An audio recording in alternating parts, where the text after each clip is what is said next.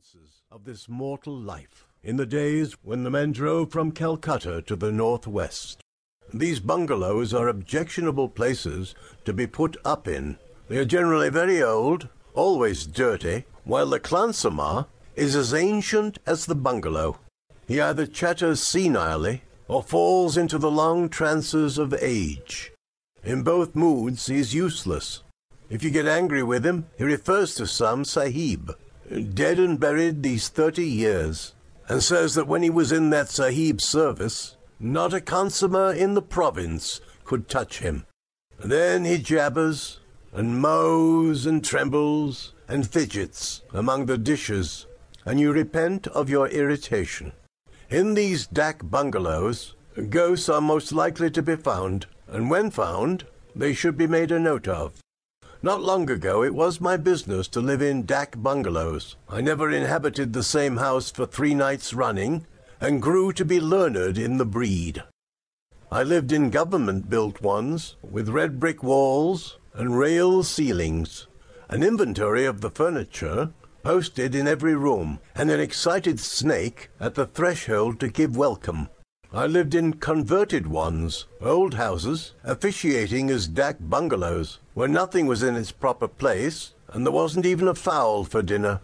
I lived in second-hand palaces, where the wind blew through open work, marble tracery, just as uncomfortably as through a broken pane.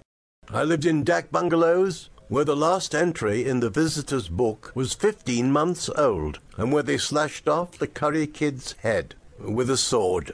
It was my good luck to meet all sorts of men, from sober travelling missionaries and deserters flying from British regiments, to drunken loafers who threw whiskey bottles at all who passed, and my still greater good fortune just to escape a maternity case. Seeing that a fair proportion of the tragedy of our lives here acted itself in dak bungalows, I wondered that I met no ghosts, a ghost that would voluntarily hang about a dak bungalow would be mad, of course. But so many men have died mad in dak bungalows that there must be a fair percentage of lunatic ghosts. In due time I found my ghost, or ghosts rather, for there were two of them. Up till that hour I had sympathized with Mr. Besant's method of handling them, as shown in the strange case of Mr. Lucraft and other stories. I am now in the opposition. We will call the bungalow Katmal Dak Bungalow. But that was the smallest part of the horror. A man with a sensitive hide has no right to sleep in dak bungalows. He should marry. Katmal Dak Bungalow was old and rotten, and unrepaired. The floor was of worn brick. The walls were filthy, and the windows were nearly black with grime. It stood on a bypath largely used by native sub-deputy assistants of all kinds, from finance to forests. But real sahibs were rare. The khansamah, who was nearly bent double with old age, said so. When I arrived, there was a fitful, undecided rain on the face of the land, accompanied by a restless wind, and every gust made a noise like the rattling of dry bones in the stiff toddy palms outside. The khansamah completely lost his head on my arrival. He had served a sahib once. Did I know that sahib?